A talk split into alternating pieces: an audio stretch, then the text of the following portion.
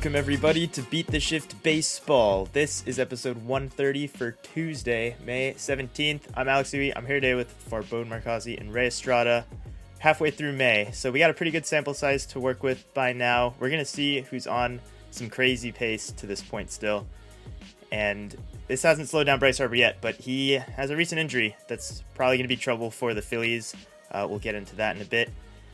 But uh, to, to start us off here, Albert Pujols, the king, back in St. Louis, gave the show that I don't think anybody knew that they they wanted or needed, but by God, did it make for one of the best endings to a game of the year to start off. Ray, what'd you think? King Albert stuff on the mound. It, how how, how did uh, it stack up? You think? The the, the pitching machine um, was. It was a fun moment, but he didn't pitch well. it, it, it's not about that, man. Like he, he's he's he's there to put on a show. He has got a little showmanship. I, I think there were some some great yeah. moments mixed in there. Um, do do you not agree that just that that aspect alone makes it makes it one of the highlights of the season?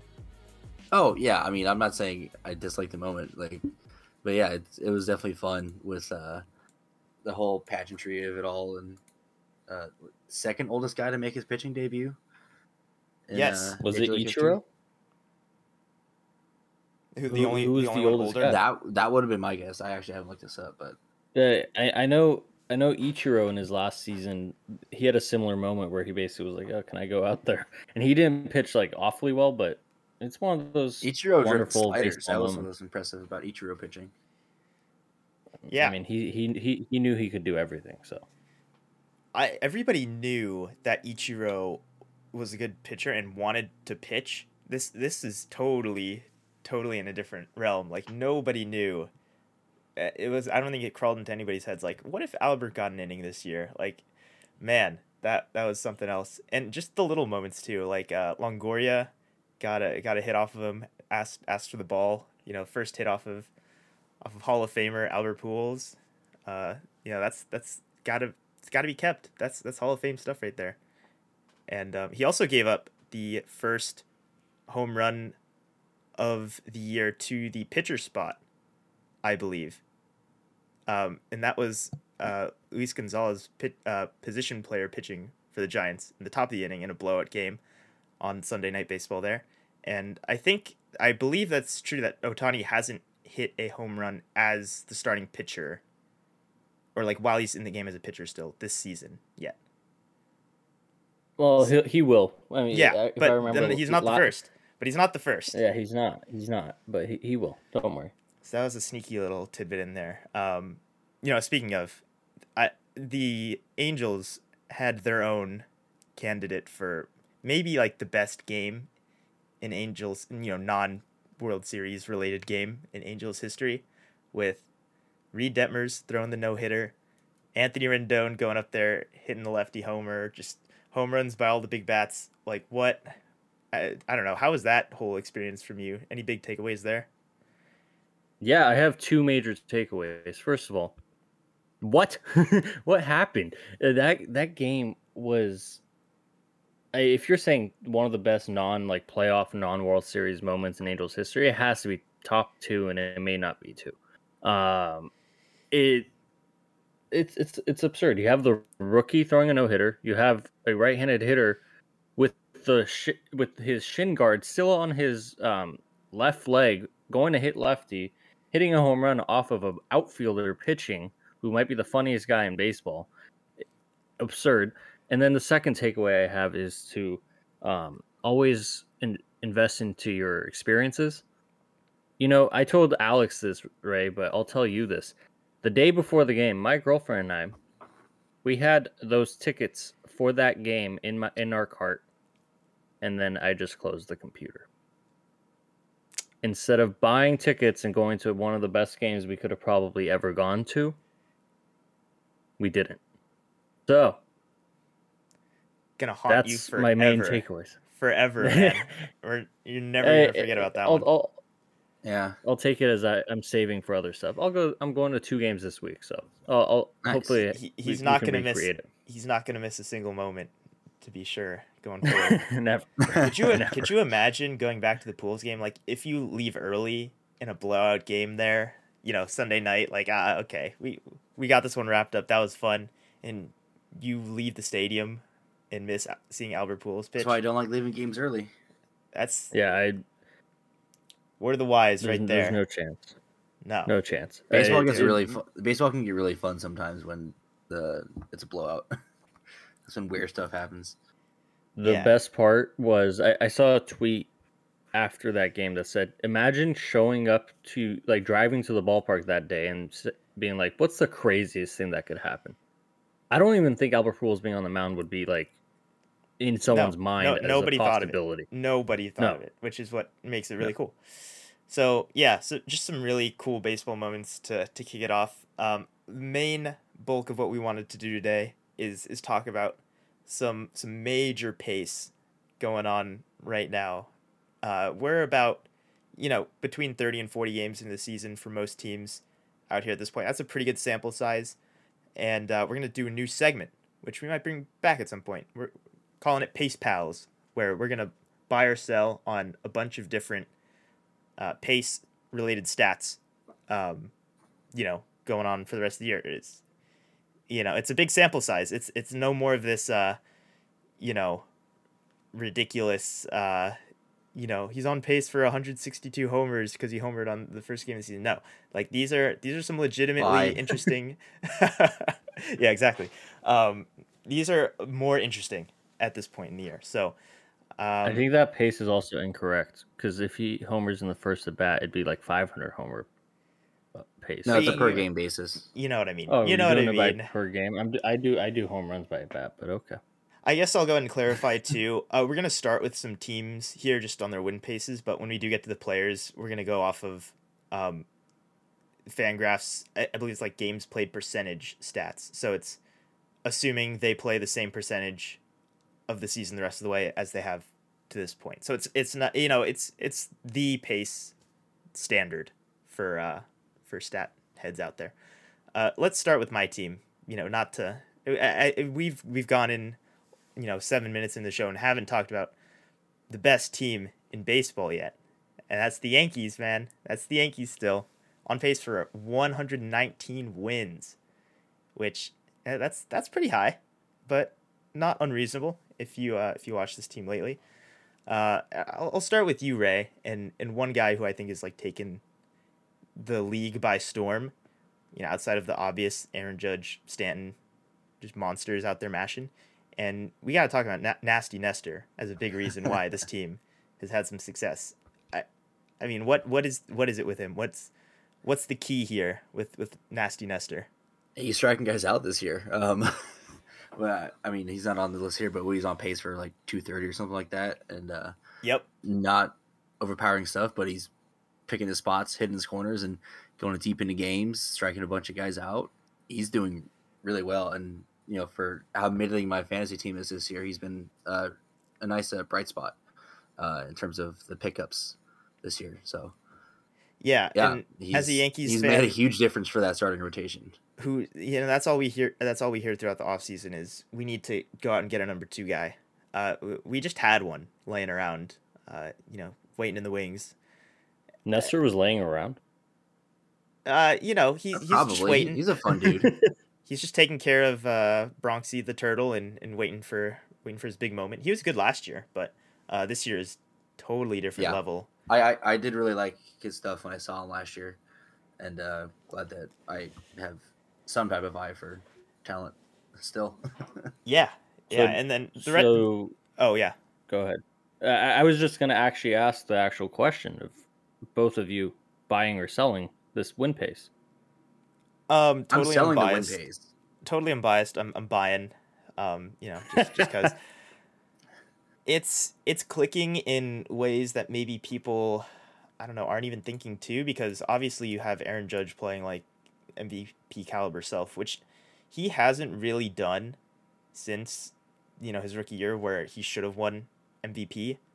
Um, and we'll get into more more pace stuff later too. At 57 homer pace for Aaron Judge right now.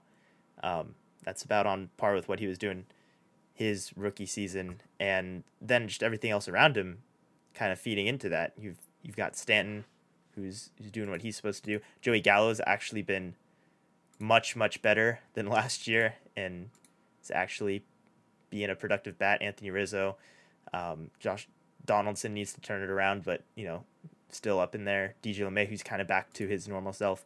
Um, they're just kind of firing in all cylinders. That's that's all it is. Uh, we aren't used to that with the Yankees at all. There's always injuries or underperformances, something big going on. But now this is kind of what I would. it was built to do. Well, one hundred percent. That's what it was built to do, and I mean, with this team, we talked about it the last time you and I recorded.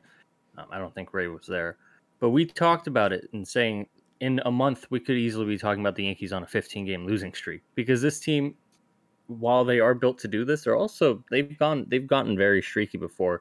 At the beginning of the season, pitchforks were out for Aaron Boone to be fired, for Cashman to, go, and then like two weeks in, everyone was like everyone was celebrating. They still are. So it, I think that's still yet to be seen of how long this can continue, how long Aaron Judge and Stanton can stay in the lineup consistently, knock on wood.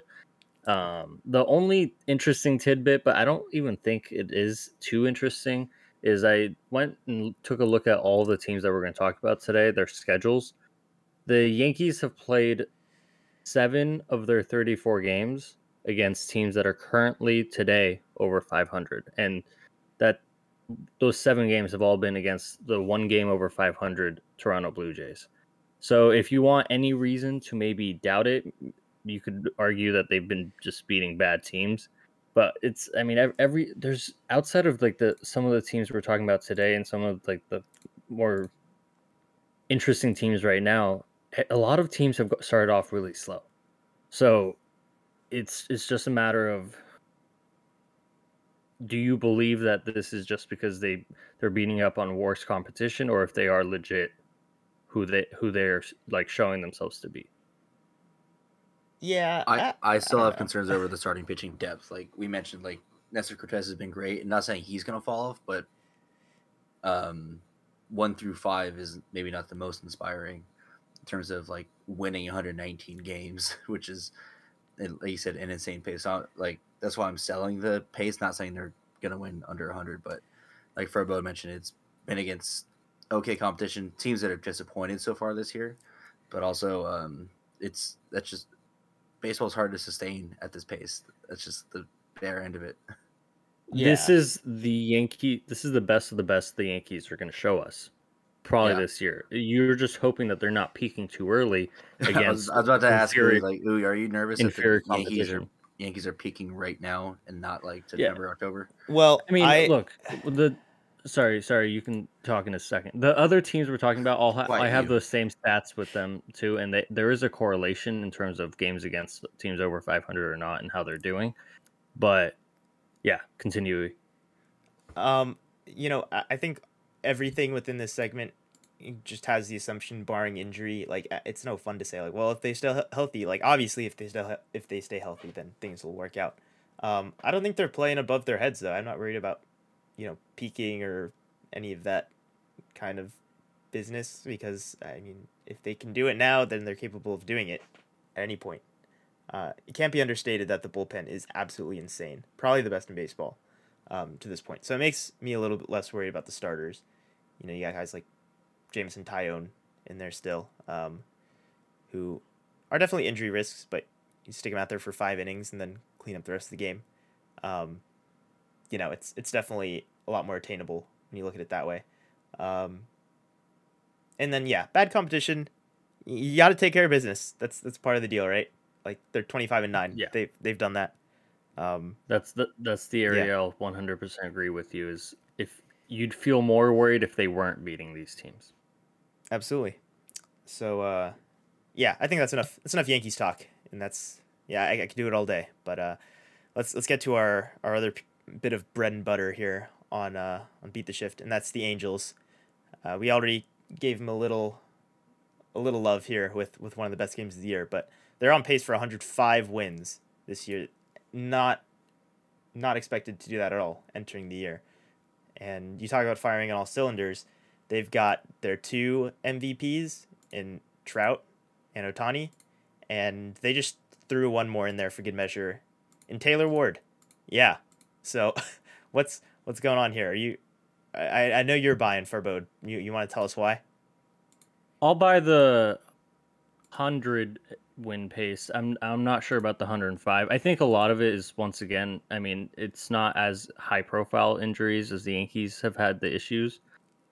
But we've talked year in and year out like there must be something up with the Angels training staff with all the injuries they go through and all the extra pitchers and all the extra um like bodies they have to have every single season. So that that's like barring injury if I'm definitely buying how good they are. I mean, this lineup, I, I said at the beginning of the year, the Angels are, and I said it last year too. The difference between the Angels being having pitching and not is, sorry, let me continue. I said last year going into the year that if that lineup, and I understand Taylor Ward's been really good and I came out of nowhere. If that lineup had pitching, adequate pitching, they're not only playoff contenders or World Series contenders because the lineup is no longer required to go out there and score eight runs a game to beat you eight to six. Now we can win four to one, five to two, stuff like that. I understand they're losing six to three right now, but that's that, that, that's that's that's a misnomer. It, that's okay. Um, I do have to be fair. I do have to be objective. If I brought up the stats about the Yankees, I'm also going to bring it up about the Angels. 10 of the 37 games they've played have been against teams over 500. So that's a greater percentage of games that they've played against or against um, good teams, but still they're they're not playing the best of the best right now. But it's very promising. I I, I buy the 105. They're the Yankees are third in baseball in in in starter ERA. The Angels are fourth at 297. It, if they can get another reliever, maybe a starter, I, I completely buy this. Yeah, and I, I think they're they're going to be an interesting point of conversation come the trade deadline. Uh, absolutely, that's that's a new one. Angels buying at the deadline. Um, but yeah, I, am just gonna go ahead and move to the next one, Ray. I know, but I'm I'm gonna give you this one here, which maybe you're a little bit happy about so far, and that's the Braves on a on a mere 74 win pace coming off of their their championship season. So I don't know. Are you buying that? Are you buying that they really have taken a step back from last year? Um, I that statement this kind of, but back. not really.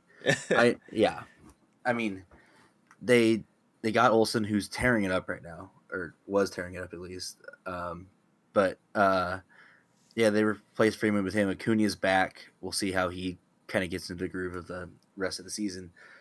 The the pitching, the starting pitching depth and the bullpen depth is still their biggest question mark. And remember, this team won 88 games last year, and that was with a, a pretty torrid uh, second half.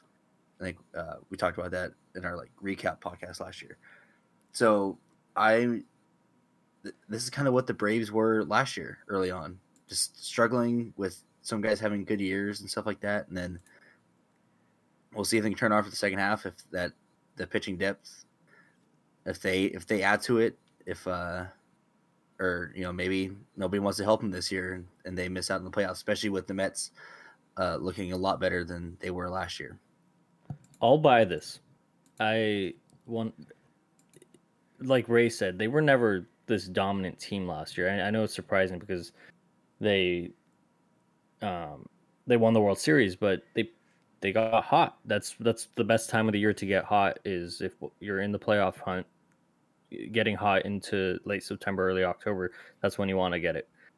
They're they have holes on the team, and I mean, I, I expect them to improve their win pace and not end at 74. But at the same time, I wouldn't be surprised if they have a big step back this year. I think yeah. the other thing too. I mean, not saying Olson is the issue, but they lost Soler, their World Series MVP. I don't know how much he hurts you over a full season, but the whole Freddie Freeman deal uh, in terms of like lowballing him and and the the fact that they went to arbitration with Austin Riley and won, I don't think that really helps uh, the mental side for your defending World Series champs. the you guys want the stat? The stat. Let's hear it.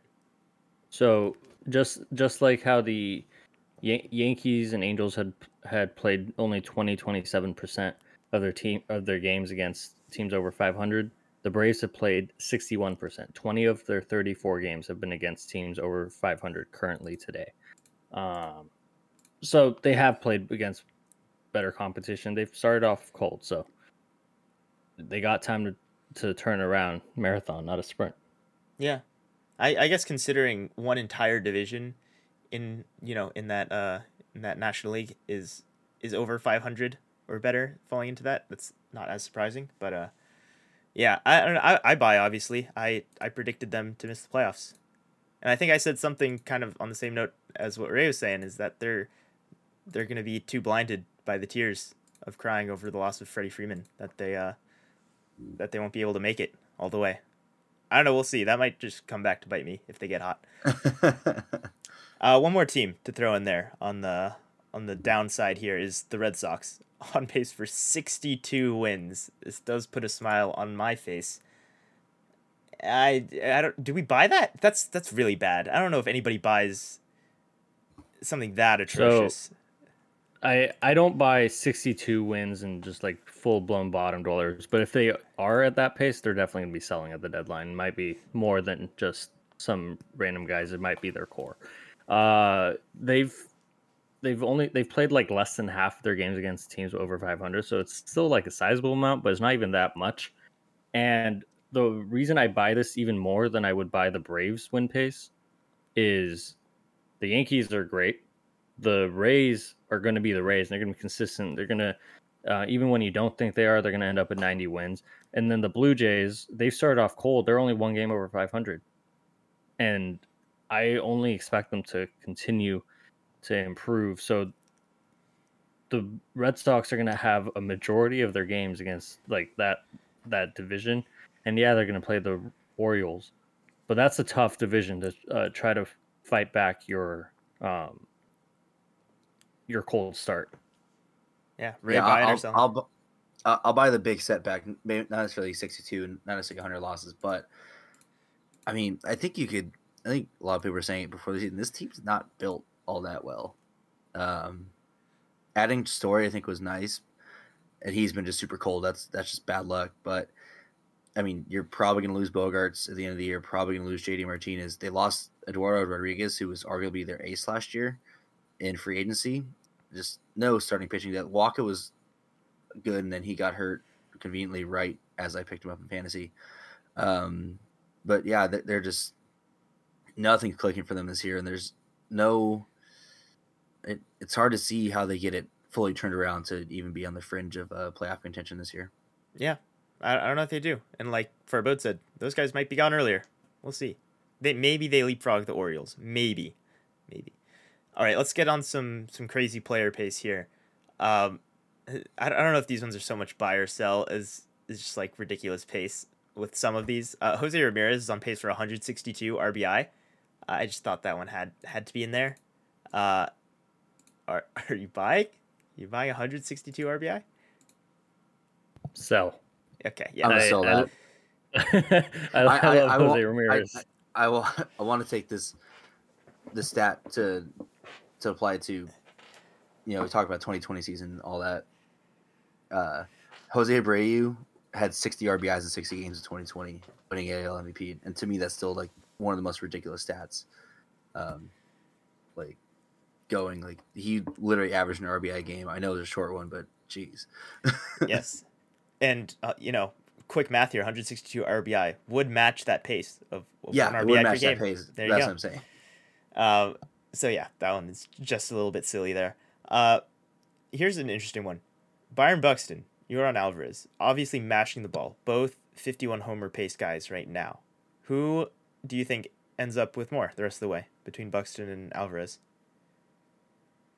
I would say Ray. Alvarez. I think he's the more consistent power hitter and also less of an injury risk, even though he was hurt.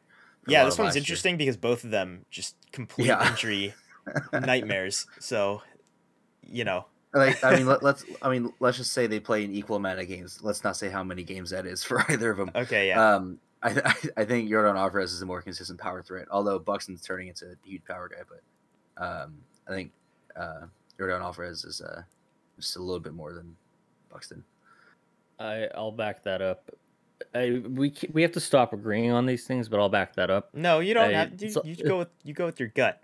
You don't don't worry about what he all- says. Yeah, My my gut we be is like me and Jordan Rudy an entire fantasy podcast together and agreeing on every single point. uh, my gut tells me that Jordan Alvarez is going to have more home runs hit over the left field porch than Byron Buxton will have trying to get the ball over um, a, t- a target field fence. So I, I think Jordan Alvarez is once like like you said, Ray. He's a more consistent power hitter. He's like a prototype power hitter, but also ballpark factors. I don't even know if division. Yeah, divisional he can he can hit a, like a lazy fly ball to left and have like ten homers that way. Exactly. Like Yeah. I don't know. I don't even know if division like factors in that much. I was trying to think of that because the A's, the Rangers, there's some teams in that in the Astros division that aren't too hot, but it's not like the AL Central is too great either. Outside of uh, the White Sox, you know. So I'll, I'll buy I'll buy Jordan, but I won't buy Byron as, as much.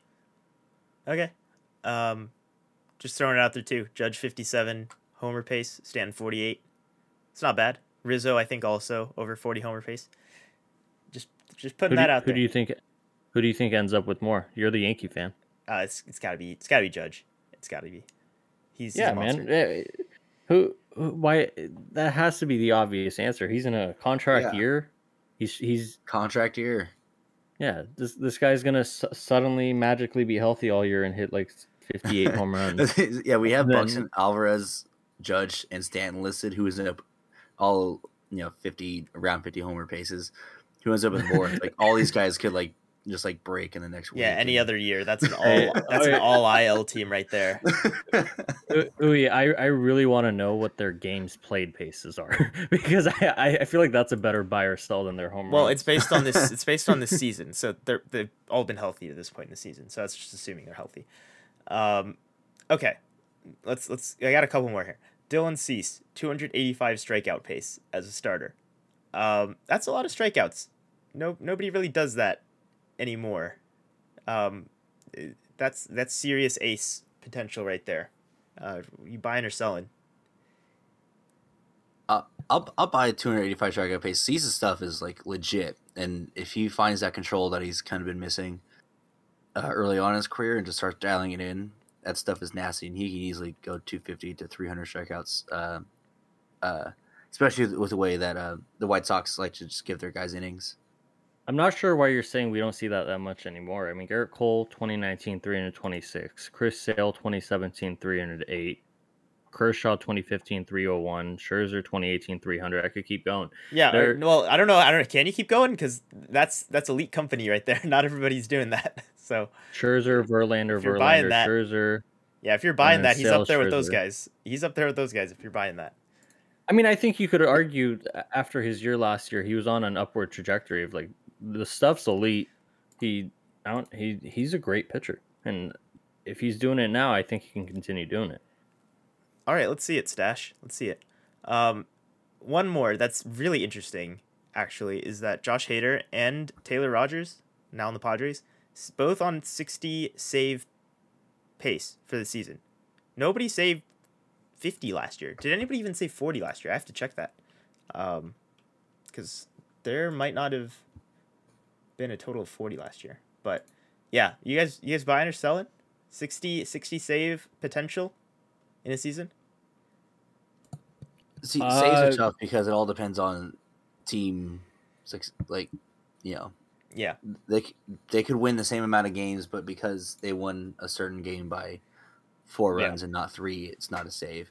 Um, but I, i- Sorry, if you're ahead. looking for candidates to have 60 saves, it is um, Hader and Rogers in the way that their teams use them. Hader is going to get pretty much every save opportunity, um, especially he can go multiple innings too. He's proven that in the past. And Rogers, the way the Padres Padres like to have a closer, um, and they don't have much else in the back end of that bullpen that has closed games consistently. So they are going to get the bulk, if not 100%, of the save opportunities for their teams this year. It just depends on if they have enough of them to get to 60.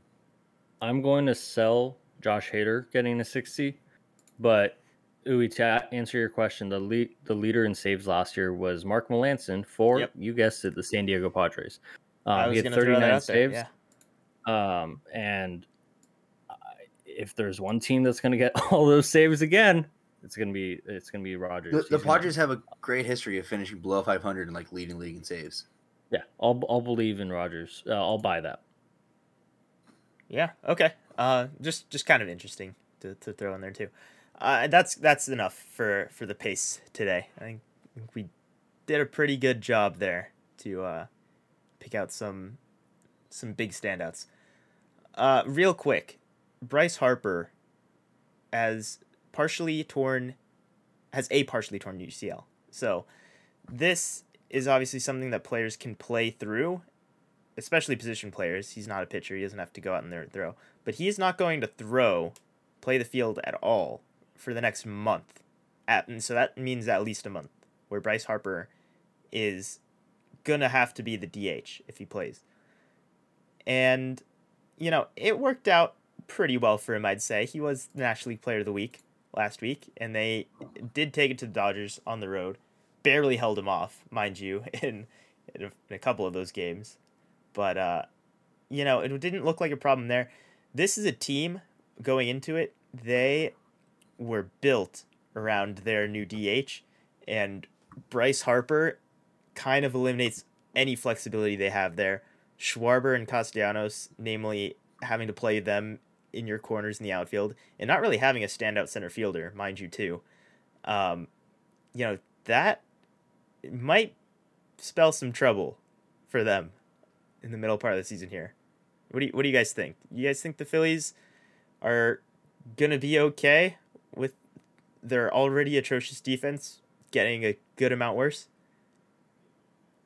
Are you talking okay as in they're going to finish 500 as they always do because they still don't have any pitching, or are you talking about are they going to be okay because Bryce Harper is going to still be an MVP candidate? Yes. that th- there you go. That's my answer. I they're not going to be up there. I they they have one, two good pitchers. Other than that, I I can't buy the. I'm an Angels fan. I can't buy the whole we're going to mash our way to success model. That's that's just not going to happen. So, no matter what happens to Bryce, I I hope he he he's back in the uh, in the outfield soon. It's this is going to hurt the Phillies defensively, as if their pitching didn't need more um, issues. As if their defense wasn't already bad enough. Yeah, exactly. So it this it's not this isn't gonna be his injury isn't gonna take him from being a playoff true playoff contender to a like a way below 500 team. He I, it, it's just not going to be great for them regardless.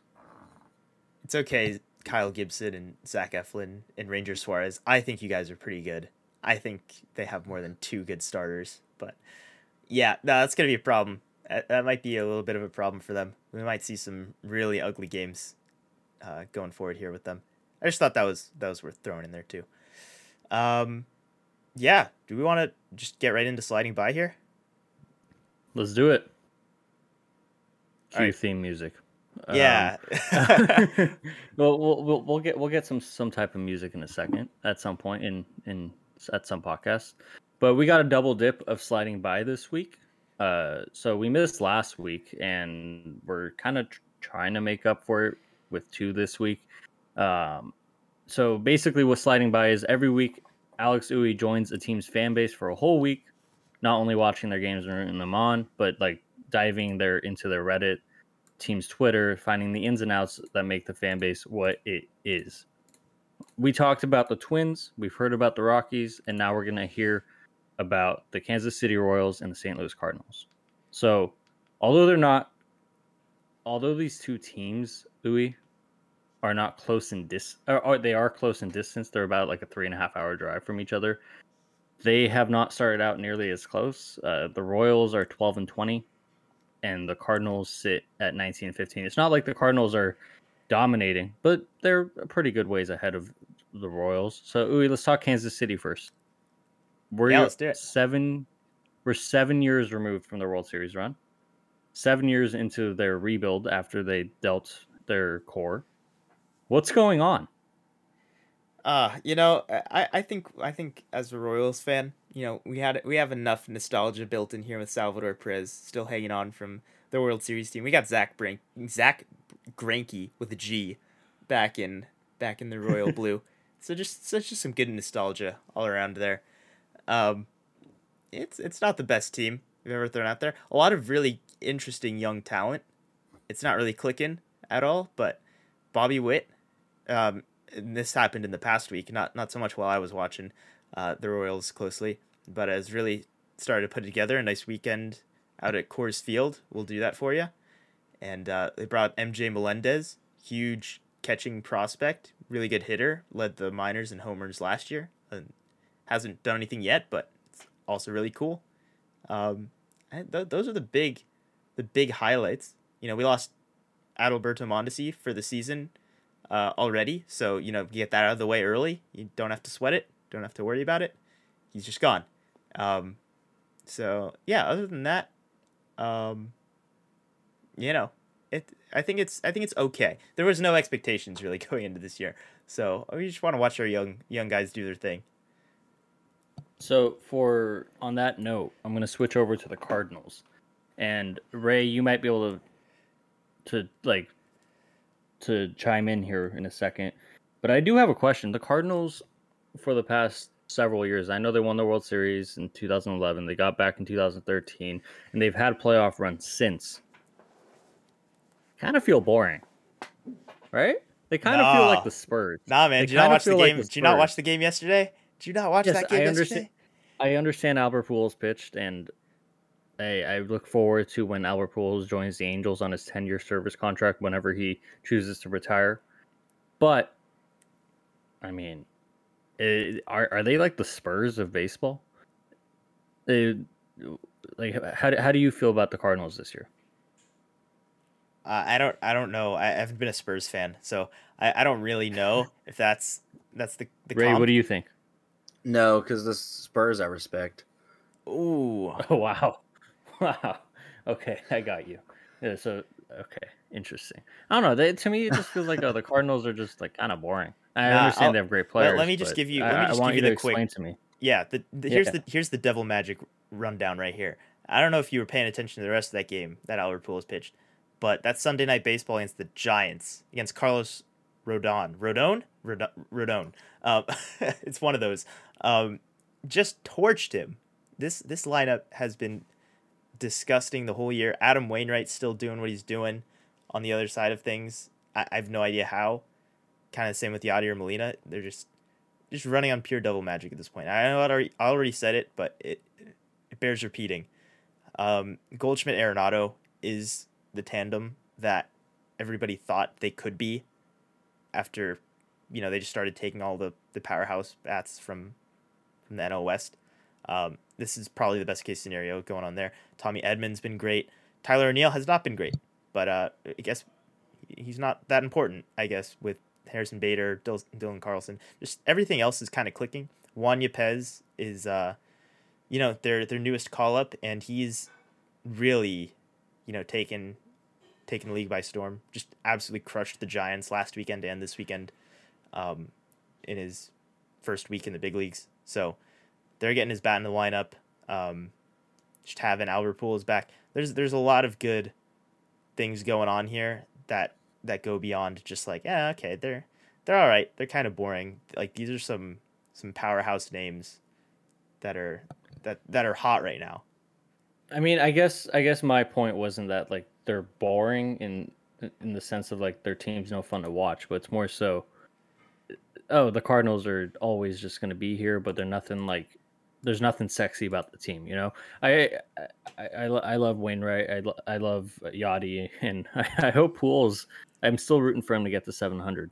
Uh, but I want to I want to kind of dive in on Arenado. So last year, the Cardinals got fifty million dollars and a solid power season from Arenado, but it was kind of far from who he is. Uh, side note: If you haven't read Passan's recent article about his offseason, what he did to get his swing back, the getting fitted for bats and all that stuff that he did, I I strongly encourage that. I He started off the year. Uh, I, I I encourage you to read it. He he started off the year just absolutely on fire, and the last couple year the last couple weeks he's been he's come down to earth a little bit. Is he at this point? Do you? I mean, at this point, he I believe he's an MVP candidate. But do you think that's sustainable? I mean, yeah, he's done it before. Um, in A legit MVP candidate. people, I, I if Coors Field delegitimizes you, then I guess that I guess you just never No, had no, a no, chance before that. But I'm I'm no, more so he's- talking top three. I'm not saying Coors Field. No, he he is legitimately there, especially because the, the National League just doesn't have the AL names. Like, They don't have Ohtani, they don't have Trout, Vladdy, whoever to deal with. Like you deal with half a season of Tatis, Bryce Harper playing with a torn UCL now. Um, I guess like the Dodgers got some guys, but like it's not nearly the same competition uh, for the MVP race, and I, he's he's not really come back down to earth. Like player of the month in April, yeah, I I guess, but he's still just kind of crushing the ball. Um, so yeah, I, I think that's about as legit as you can have. Still a Gold Glove defender. Um, yeah, I, I don't know what else to say really. Like it was an adjustment period for sure. Um, So let me ask you Yeah. about these two teams as a whole because I'm ha- I had a really tough time trying to come up with any questions about the Royals. okay. Um, so uh, a sliding by staple. What's both of their ceilings this year, and reasons they may fall short, reasons they may overachieve or achieve. Um, what do you what, what do you think? Uh, the Royals are chilling at a cool 12 and 20 record right now. I, I guess ceiling would technically be a 500 team. Uh, that would take Bobby Witt and MJ Melendez really popping off, and maybe if they bring up some other of their prospect depth, um, they do Zach have it. Having a K per nine higher than three. No, they don't need that. But um, you know, everything else going right would be pretty nice. Brad Keller has low key just had a really good season too, like sub three ERA, sub one WHIP. Um, you know, these aren't sustainable things necessarily, but best case scenario is you just see the young guys pop off. And then the Cardinals right now, nineteen and fifteen. Best case scenario, they just overtake the Brewers and win the division. Um, that's that's really all it is. They they are a little lacking in the starting pitching department.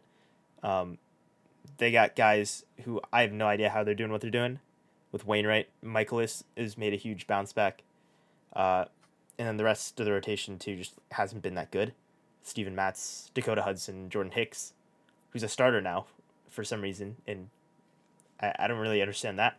But Still Otherwise- gas. yeah, otherwise they have even more potential to unlock. I think, namely Tyler O'Neill. I'll I'll, leave that to you as like the biggest difference maker. Tyler O'Neill and or Dylan Carl- Carlson, both huge, huge bats.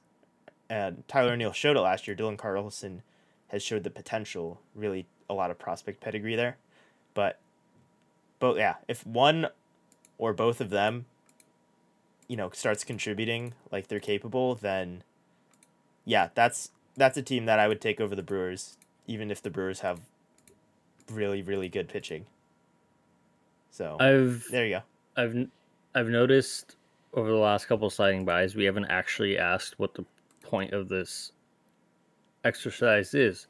How do their fan bases feel about their teams this year Um, and like the trajectory of them?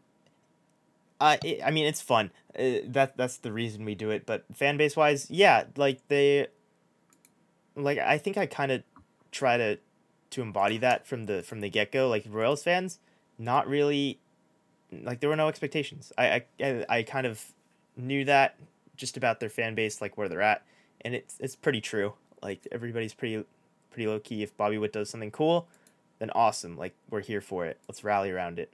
And like I said, the nostalgia with Greinke being back and yeah, I don't know. Um, they're pretty content. They won a World Series pretty recently. And the Cardinals are always always good. Like if they're not playing good baseball, then it's concerning. But they're just kind of used to really good baseball. So uh, it's all good vibes in both teams. And then I got a I got a bonus question before we get to the previ- the final planned question. Um, you met, we Ray brought up Greinke's K per nine. A theory that came up in my head, and I Ray, I want you to jump into. I I realize he's getting older. I realize he's lost velocity, but he's always been a different thinker. what if he's just like not having fun striking guys out? Like, is there is there is there is there legitimacy to Greinke being like, I just want to get these guys to hit the ball ground out, and I'll I'll go in the dugout. And I rest. don't know what he's doing in terms of like having fun because he like I know he he won a Cy Young with the Royals and stuff like that, but like why? Is nobody else gonna take him? I think I I don't know. I think he's just throwing BP up there, having fun until nobody pays him anymore. Yeah, I, I I mean that's that's part of it. I that, that was just like my biggest question was like I feel like if there was anyone in the league that could just like be like oh this isn't interesting anymore like striking guys out and like being a little bit more dominant in today's game isn't is interesting. I just want to go and sit on the bench, so I'm gonna just get these outs in seven pitches on three two fly ball outs and a ground out. Um, I mean, yeah, he's had 14 Ks and 30 plus innings, so it's, it's kind of absurd. Uh, so, Uwe, back to you, unless you want to chime in on that. The give me something specific you would not have seen, known, or like been aware of if you had not had a had the deep dive into the Royals fan base, into the Cardinals fan base, into their seasons and like trajectories. Oh, um, I don't have anything as weird as like the previous. It doesn't weeks, have to be like. weird. Just, Nah, yeah, I don't. Um, I I, I was a, a Royals fan for the MJ Melendez call up, which I feel like is, is pretty low key. He hasn't really done much, but he is he is a big time prospect. Like he he looks pretty good. Um, just you know hasn't hasn't quite done much at the big league level. Um, and I don't know. I, I guess it's just like the low key, like Brad Keller having a super good season, kind of like keeping them afloat. You always need guys like that to kind of stand out amongst you know the rest of the muck. And then Cardinals is there a wise, possibility he's a trade option at the deadline, yeah, or is he Yeah. too young, or he, no, yeah, he's he's a good he's a good trade candidate for sure. Not a high octane guy, like not a big strikeout pitcher, kind of a veteran. You kind of know what you're gonna get, but if teams need arms, probably, probably will go after him. can't Kansas City, Anaheim will be calling. Yeah, and then the Cardinals side, I don't really know. It's it's kind of tough when the teams are firing in all cylinders. I guess just like Juan Yepez, really. I mean, he's kind of taken notice from the whole league just because he's been so good, but also just I had you no know, idea watching- who he was before we Oh, started recording. well, there you go. So Juan Yepez is a legitimately good prospect, and he's up now. Um, Paul DeJong, you, you know that name. He is uh he is not in the big leagues for the Cardinals anymore. So they have uh another top prospect in Nolan Gorman waiting in the wings there. Uh, they've not brought him up yet, but he's tearing up AAA right now. I think he's in AAA, might be AA. Um, he's tearing it up right now in the minors, and I think they're just I don't know. They they don't want to bring him up until they're absolutely ready. They have um, Edmundo, I think his name is Edmundo Sosa, um, at Yeah. shortstop. I, I I couldn't remember if it was just Edmund or Edmundo. I think it's Edmundo. Edmundo. So you know we'll see how long that lasts. They have a huge prospect waiting in the wings there too. So everybody's kind of pumped about that. Um, in addition, Gorman is in already AAA. going. Yeah, he's AAA. Okay. He he's a nine nine. He's a 993 OPS, 645 slugging in AAA. Yeah, he he got big power. So oh, may, maybe the Cardinals won't be boring anymore. they have a lot more potential. Um, like I said, Tyler O'Neill, Dylan Carlson, Nolan Gorman. It's a lot of power there that hasn't contributed much so far. No, not at all. Yep. I mean, so before, do you have anything else to say about these two teams before I wrap it up? No, I don't, I don't think so. I think I've I've said what I've needed to say. Um, I, I, I do kind I do keep watching the teams after I've devoted my, my fandom to them. Uh, going forward this week, I will be a Texas Rangers fan, and they are taking it to the Angels Yes. right now, baby. So you'll have only to up see by that. two in the sixth inning. Cool it. Um, but I, I do want to point something out based off of what you said of how you're still following along. I, I, I every team that we've done so far, Ray can attest to this. When we're pre- preparing for a podcast, where when we have we're getting our topics and everything ready, Uwe just has like a window open of random games, and he's like, "So and so just hit a home run." I'm like, "Who who who's that? And why are you watching that game right now?" So Uwe is actually genuinely following along all, all of these team seasons. Uh, so he's not necessarily leaving you, but th- as he said, he's heading over to Globe Life Field remotely, and he's already beginning his time as a Rangers fan. Too bad for him for playing my Angels um, to start out the week. So keep your eyes peeled for next week's podcast. Alex will tell you about it. Yeah, I, I'm like any other fan. I'm not watching every single pitch of every single game. That's it's a little unreasonable, but I'm definitely following them as, as though they're my team for that week. So, yeah. Um, I'll, I'll before we wrap it, yeah, I'll just leave you with one little little fun tidbit, and that is our our weekly edition of. I, I don't what what do we name this segment? Just just shitting on the Reds. Like I, I don't know what else to, to call it. Um, well, I, I thought you were just gonna say weird stuff. no, uh, Christian Yelich hit his third cycle of his career, and all of them are against the Reds. Yep. So. And the Reds won that that game. Yeah. 14-11. The and Reds, the Reds bats have come alive. And lost that game. Yeah. So that's it, baseball. I'm to be honest, I great job by Hunter Greene pitching that game. Jose Quintana dealt. What what what's going on? He's in Pittsburgh now. But great job by Hunter Greene. I'm just thankful that this happened. So my team isn't the last team to do it. Um, Jered Weaver and Arredondo. Thank you. Yeah, like 2008, right? So yeah, 2008. Elite company of just being an awful team. So yeah, sorry Reds fans. Um, that's that's that's all I got. That's all we got to say. Well, maybe that's what we'll call the segment. We'll just say sorry, Reds fans. What's the owner's name? Bob. Um, oh, I, I don't know off the top of my head. Um, I, I want to say all the Bob Reds fans have like sell the team, sell the team, Bob. Yeah, call it yeah. That. Where, Bob where you, Castellini. Where are you gonna go? Yep. Where are you gonna go? Um, you can go over to this to, podcast, the shit on the Reds. Yeah, you can go over to our Twitter. Let us know. You, we, can, we can shit on the Reds more there too. Uh, at Beat the Shift BP, Twitter, Facebook, Instagram, mostly on Twitter. Um, so yeah, um, I think that's all I've got to plug for today. Yeah, cool. Make sure to subscribe to the pod so you uh, know when we release new ones.